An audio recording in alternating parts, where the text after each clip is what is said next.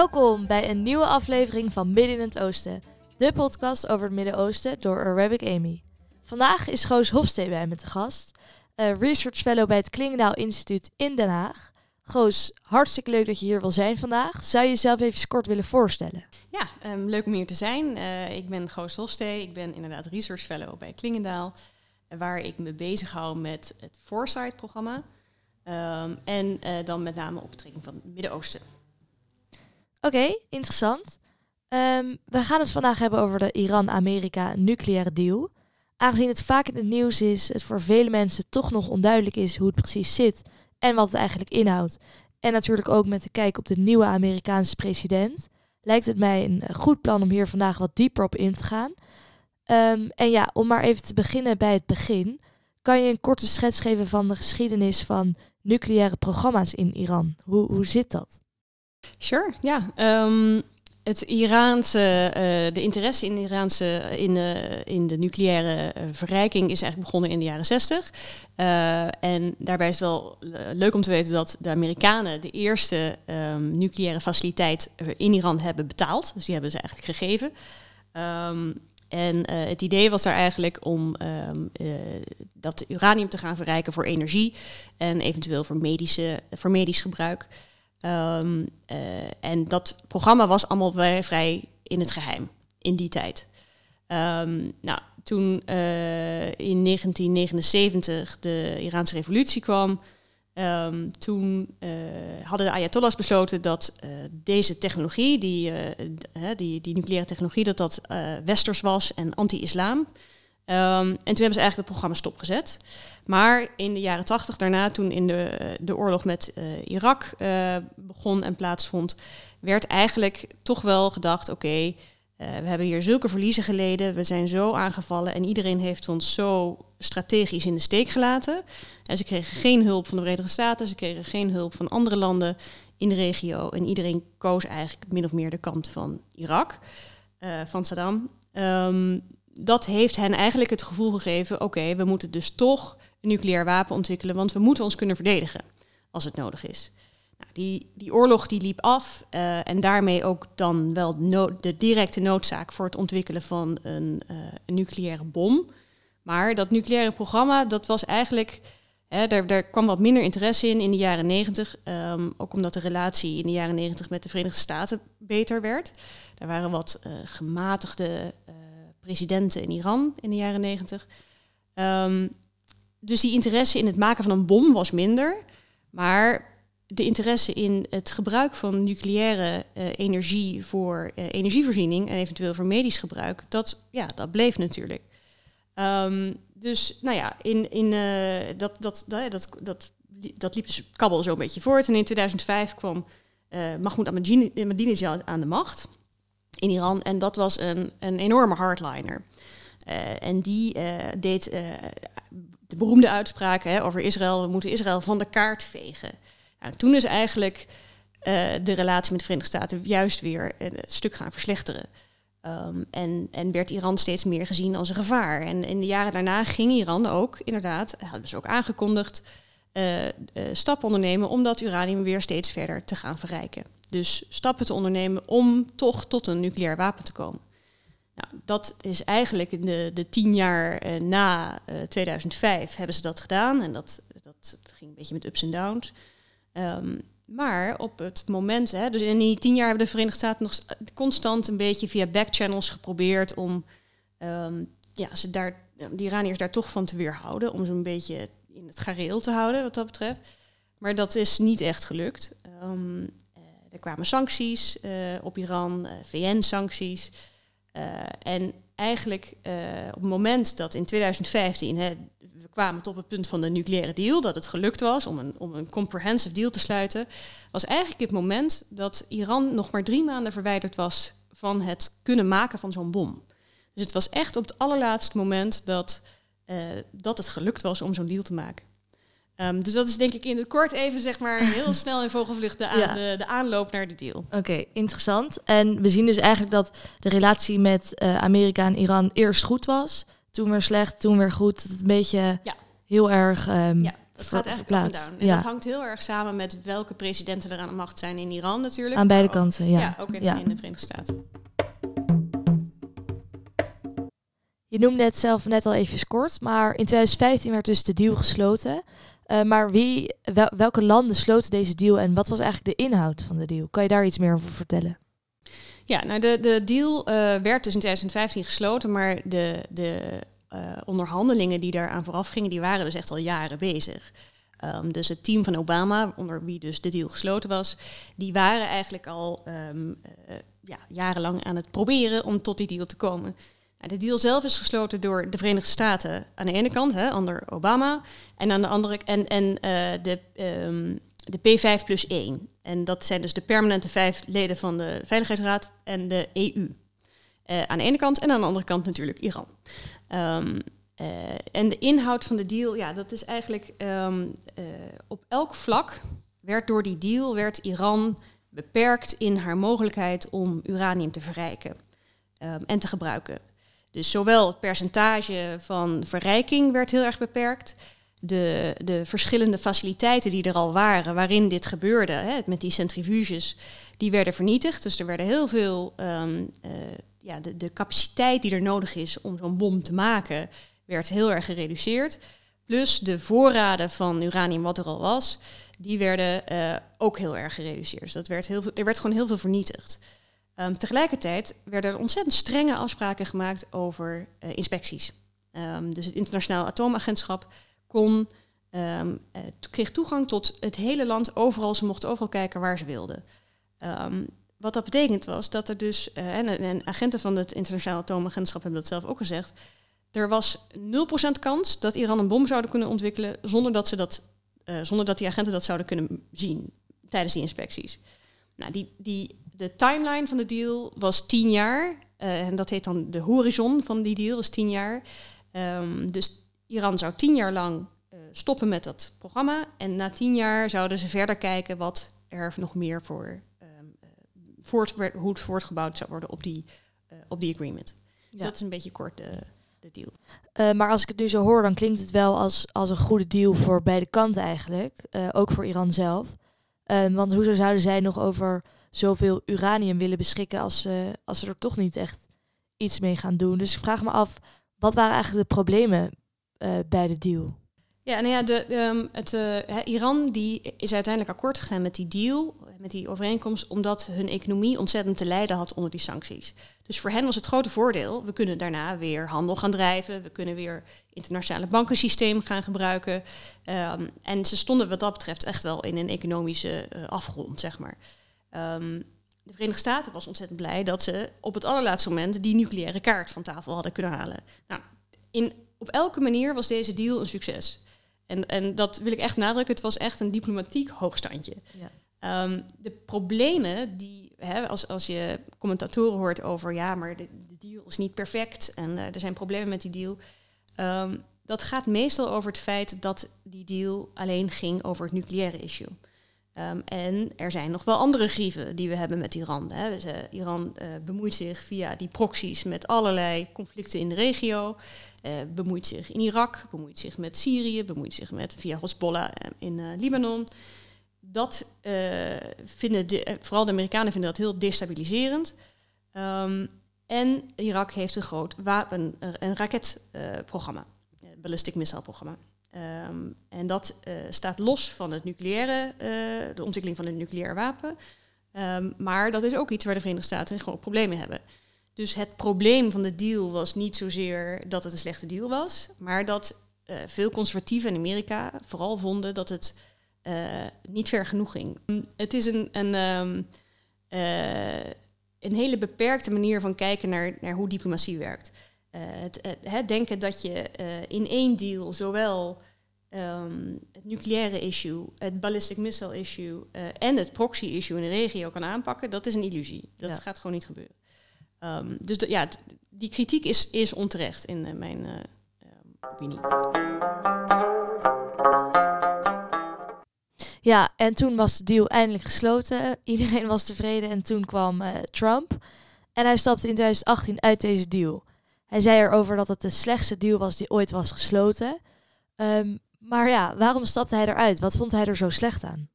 Ja, nou ja, hij had natuurlijk in zijn campagne inderdaad gezegd: hè, de, ik, ik, ik stap uit het, het Parijs Klimaatakkoord, ik stap uit de Iran-akkoorden, ik stap uit elk akkoord waar Obama ooit ingestapt is. Dat was basically uh, zijn, zijn, uh, zijn reden.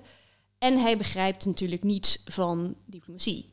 um, ja, dat is gewoon. Hij was niet een diplomaat. Um, hij begrijpt ook vrij weinig van de regio, denk ik, en van de, van de strategische belangen van Iran. Um, hij wilde gewoon kapot maken wat Obama had opgebouwd, wat Obama was gelukt. Plus hij ziet zichzelf als een grote dealmaker natuurlijk. Hè. Dus, dus hij dacht, als ik nou uh, wel een deal kan krijgen waarin ik en dat nucleaire issue en die ballistic missiles en die rol van de regio in Iran en als het even kan ook nog regime change. Hè. Als ik dat, mij dat allemaal lukt, dan ben ik gewoon de, de grote koning. Maar goed, het is natuurlijk het is totaal uh, idioot dat hij dat denkt dat hem dat zou lukken. Ja.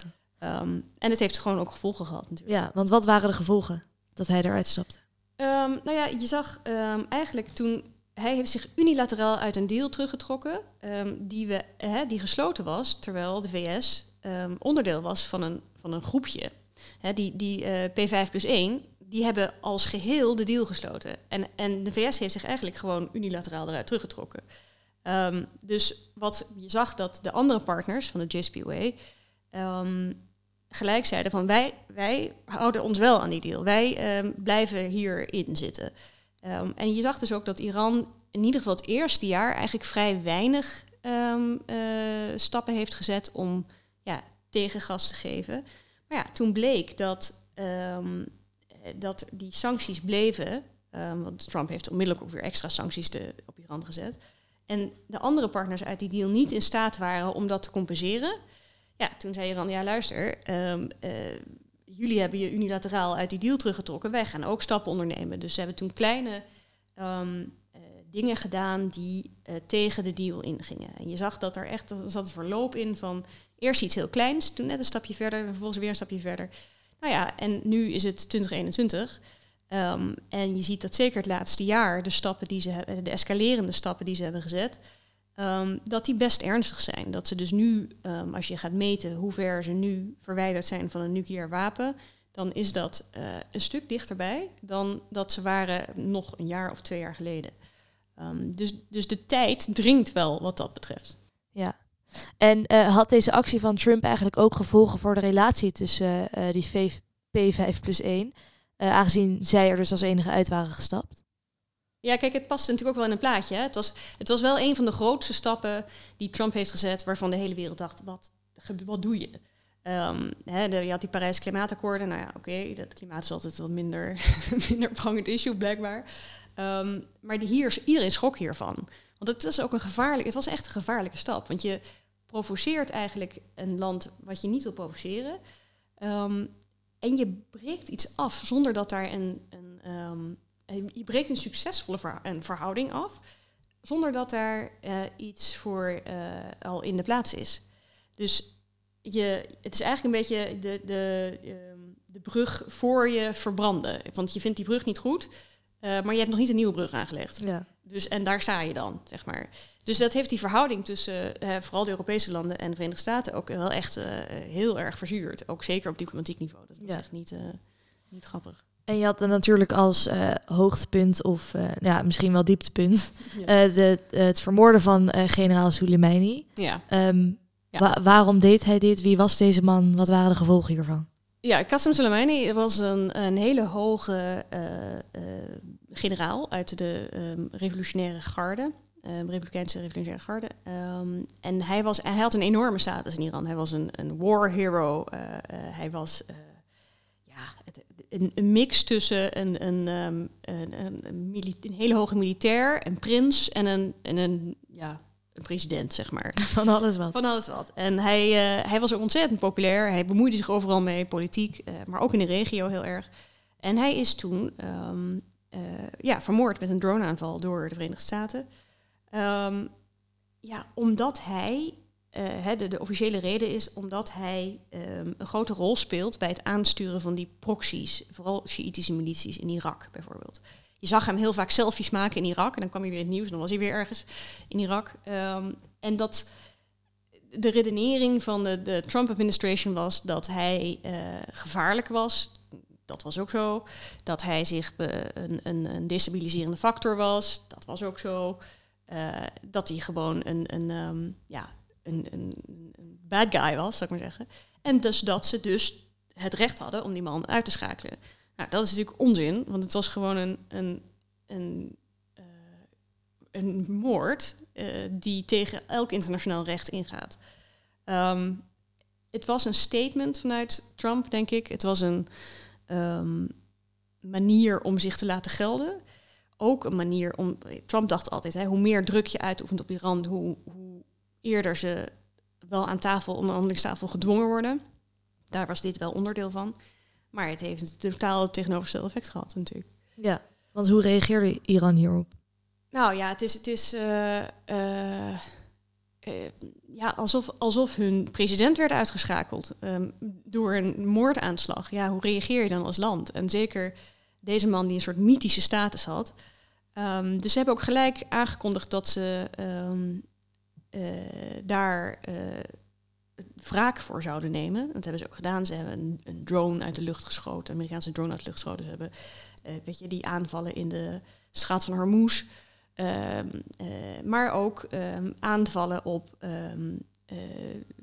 legerbases in Irak, waar Amerikaanse soldaten gestationeerd waren.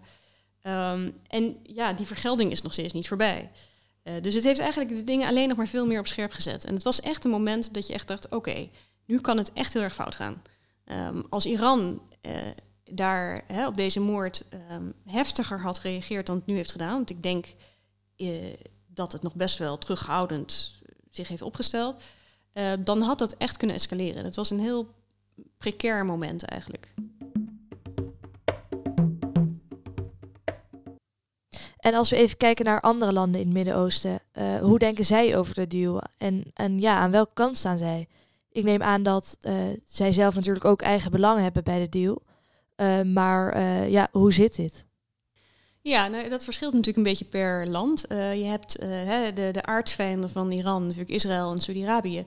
Uh, die aan de ene kant waren ze natuurlijk blij dat, het, dat Iran geen nucleair wapen meer kon ontwikkelen. Aan de andere kant waren ze niet blij, want ze vonden dat het niet ver genoeg ging. En wat dat betreft zie je eigenlijk een soort overlap tussen de conservatieven in Amerika, dus de rechtse, de haviken, zou ik maar zeggen, in Amerika, en, uh, de, en de domestic politics van um, Israël en van Saudi-Arabië. Waar Saudi-Arabië en Israël ook niet blij mee waren, was dat doordat die deal werd gesloten, uh, de relatie tussen Verenigde Staten en Iran beter werd. Um, hè, er, er, kwam weer handel, er was, er was weer diplomatiek verkeer. Um, en ja, dat is, dat, waar waren ze natuurlijk niet blij mee, want zij willen Iran isoleren. Um, hè, dat, dat is hun belang daarbij. Dus dat was een beetje dubbel voor hen. Dan heb je natuurlijk aan de andere kant de landen waarmee Iran een goede band heeft. Uh, Syrië, Libanon, Irak in, in zekere zin. En die waren, ja, die, die waren in principe, die, die staan aan de kant van Iran. Dus die zagen het nut in van die deal. En die zagen ook dat uh, Iran economisch ontzettend te lijden had onder die sancties eerder. Uh, maar die zouden bijvoorbeeld nooit akkoord zijn gegaan, of die zouden nooit blij zijn geweest met een deal die uh, de Iraanse invloed in die landen zou verminderen. Want daar hebben zij baat bij. Um, president Assad heeft baat bij de steun vanuit Iran. Uh, het Libanese regime, Hezbollah, heeft baat bij steun vanuit Iran. Want hoe gebruiken zij deze steun dan? Um, nou, geld bijvoorbeeld, maar ook training. Um, dus je ziet bijvoorbeeld, Hezbollah is eigenlijk ontstaan uit uh, training uh, van, van Iran. Dat, die, dat, die zijn opgericht eigenlijk door Iran. Uh, Shiïtische milities in Irak, die krijgen steun, geld, wapens, training, allemaal vanuit Iran. Um, dus dat is eigenlijk, bijvoorbeeld voor president Assad is, zijn die, is die steun van Iran is een soort van ja, noodzaak ook geweest om nog steeds in het zadel te zitten überhaupt. Dat is dankzij Iran eigenlijk. Dus ja, die zouden, die zouden, als er nou een deal zou komen waarin uh, die invloed van Iran in de regio zou worden beperkt, dan zouden ze daar natuurlijk niet blij mee zijn. We zien nu dat president Biden zich weer wilt aansluiten bij de deal. Uh, maar ja, wat, wat zijn de gevolgen hiervan? Denk je dat dit daadwerkelijk ook weer kan gaan gebeuren? Ja, Biden heeft natuurlijk altijd, uh, ook al, ook voordat hij überhaupt zich kandidaat stelde als president, heeft hij altijd heel veel kritiek gehad op de houding van Trump ten opzichte van Iran, omdat Biden zelf als vice-president natuurlijk betrokken was bij die deal. Um, dus het was een beetje dat hij ernaar keek en dat zijn werk werd ondergraven, zeg maar. Dus hij heeft altijd ook toen hij zich kandidaat stelde, uh, daar een punt van gemaakt dat een van de eerste dingen die hij gaat doen is terug naar de JCPOA. Nou, uh, nu is hij president. Nou zou je kunnen zeggen, oké, het eerste wat je gaat doen is terug naar de JCPOA. Maar je ziet eigenlijk dat hij nu best wel treuzelt. Um, hij wil dat Iran eerst gaat weer gaat complyen met de deal. Dus eerst weer zich aan alle voorwaarden gaat houden die, die origineel in de deal stonden. Um, en totdat ze dat doen, zegt hij, ga ik niet meer, ga ik nog niet aan tafel. Nou, dat is een hele vreemde eis. Want in eerste, het was de Verenigde Staten die zich hebben teruggetrokken uit de deal. Ja. Dus de, het feit dat Iran zich nou niet meer aan die voorwaarden houdt, uh, momenteel, is een reactie op het feit dat de Verenigde Staten zich hadden teruggetrokken uit die deal. Maar uh, als je je verplaatst in de rol van Iran en de positie van Iran, waarom zouden ze dat doen? Ze hebben nu extreem veel sancties uh, op zich liggen. Uh, die hele economie is totaal vernietigd. Um, en dan word je door de partij die zich uit die deal heeft teruggetrokken, die zegt dan tegen jou, ja, hè, we, wij hebben ons dan wel teruggetrokken, maar we komen niet terug voordat jullie je weer aan de, alle voorwaarden gaan houden. Ja, dat is niet realistisch. Nee. Dus de, de twijfel van Biden is, en het, en het een beetje starre zijn daarin, is eigenlijk best raar. Uh, er is ook een, een voorstel geweest vanuit de Iraniërs om, um, en dat zou dan gecoördineerd worden door de, EU, hè, dus een van de partners, um, om een soort simultane terugkeer naar de deal te organiseren. Dus dan zouden tegelijkertijd sancties worden opgeheven en Iran zou zich weer aan alle voorwaarden gaan houden. En dan heb je eigenlijk een soort van simultaan moment waarin ja, je symbolisch allebei terug aan tafel komt. Dat heeft het Biden-team verworpen, die suggestie.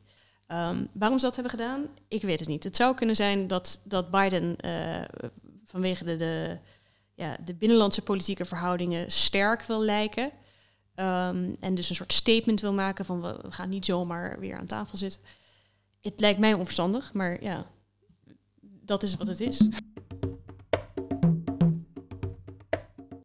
Um, je noemde net zelf kort ook al eventjes dat er een soort uh, inspectie werd toegelaten in het land om het gebruik van uranium dus bij te houden.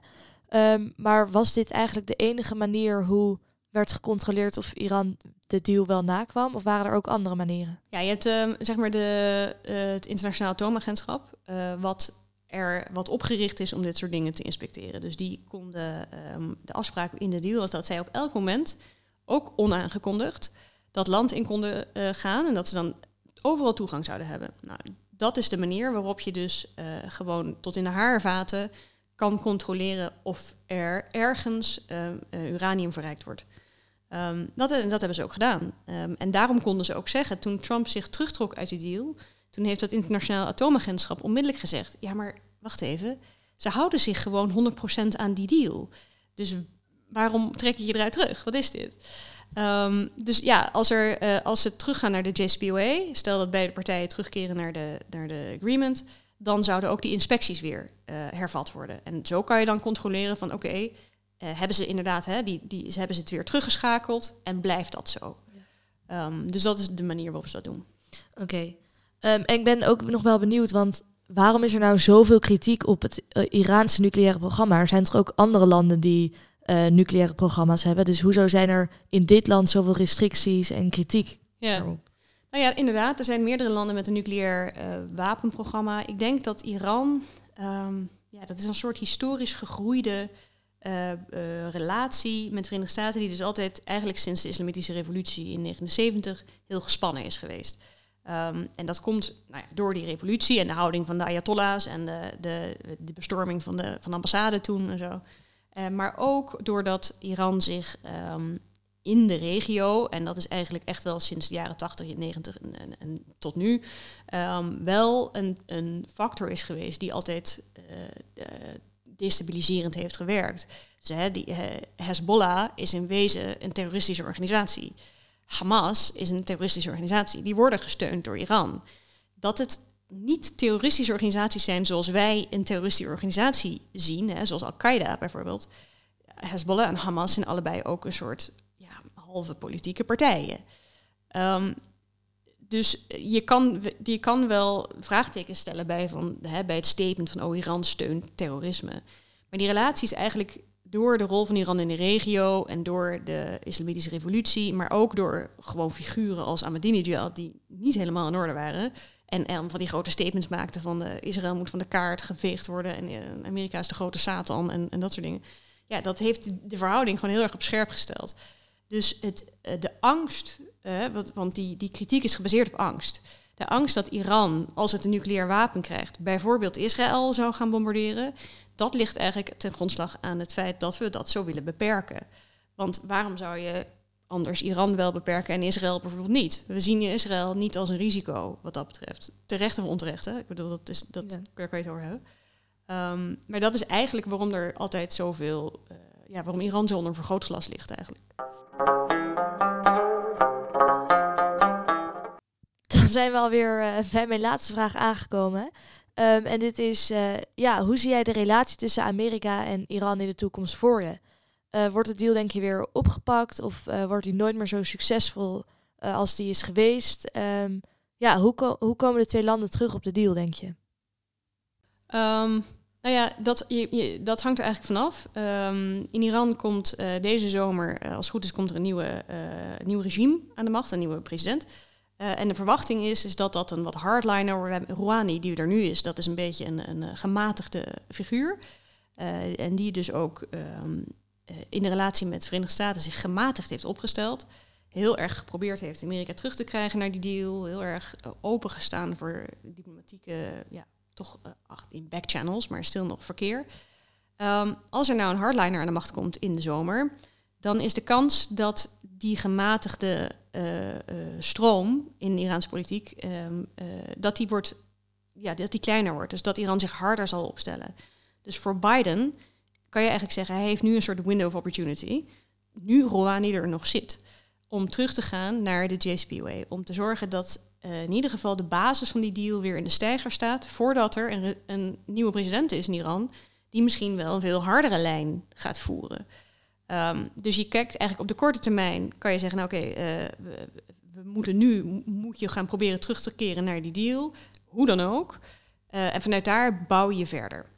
Um, maar je ziet dat uh, Bidens adviseurs, ook al in de pers bijvoorbeeld, al hebben gezegd, ja, eigenlijk willen we het nu ook al gaan hebben over dat ballistic missile programma.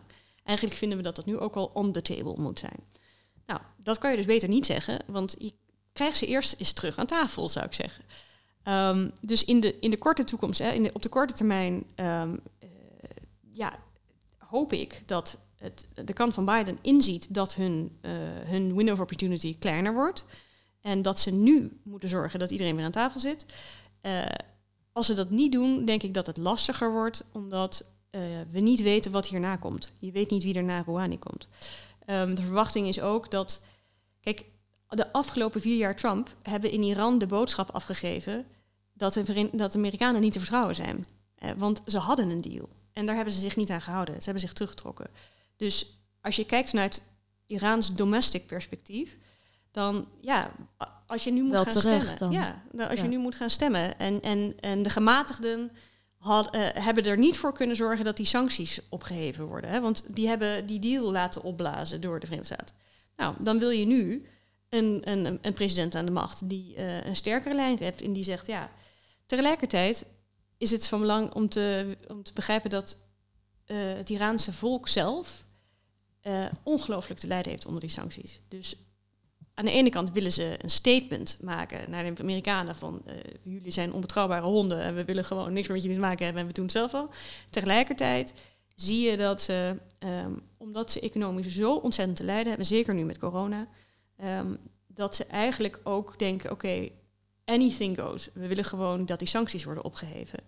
Um, dus ja, wat, er, wat eruit gaat komen is, is een beetje onduidelijk. Maar de verwachting bij de meeste um, uh, Iran-watchers uh, is dat er een wat uh, hardliner regime zal komen. kijk, uiteindelijk zijn het de Ayatollahs die alles beslissen, maar desalniettemin. Um, dus, dus ja, op de lange termijn is, het, is het onduidelijk hoe die relatie gaat zijn. En ik denk dat je als ze nu niet de kans grijpen om de basis te leggen voor in ieder geval uh, diplomatieke verhoudingen, um, dat, dat, uh, ja, dat, dat het alleen maar moeilijker wordt, laat ik het zo zeggen. Ja. Ondanks deze laatste niet hele uh, hoopvolle, optimistische woorden, gaan we het toch hierbij laten. Um, ik wil je heel erg bedanken voor de duidelijke uitleg over de nucleaire deal tussen Iran en Amerika. Wat het nou precies is, wat de voordelen en nadelen ervan zijn. Uh, nou ja, dat is voor mij in ieder geval nu helemaal duidelijk. En ik hoop voor de luisteraars thuis ook. Um, dus heel erg bedankt dat je hier wilde zijn vandaag. En um, dankjewel voor het luisteren. Graag gedaan. Dankjewel.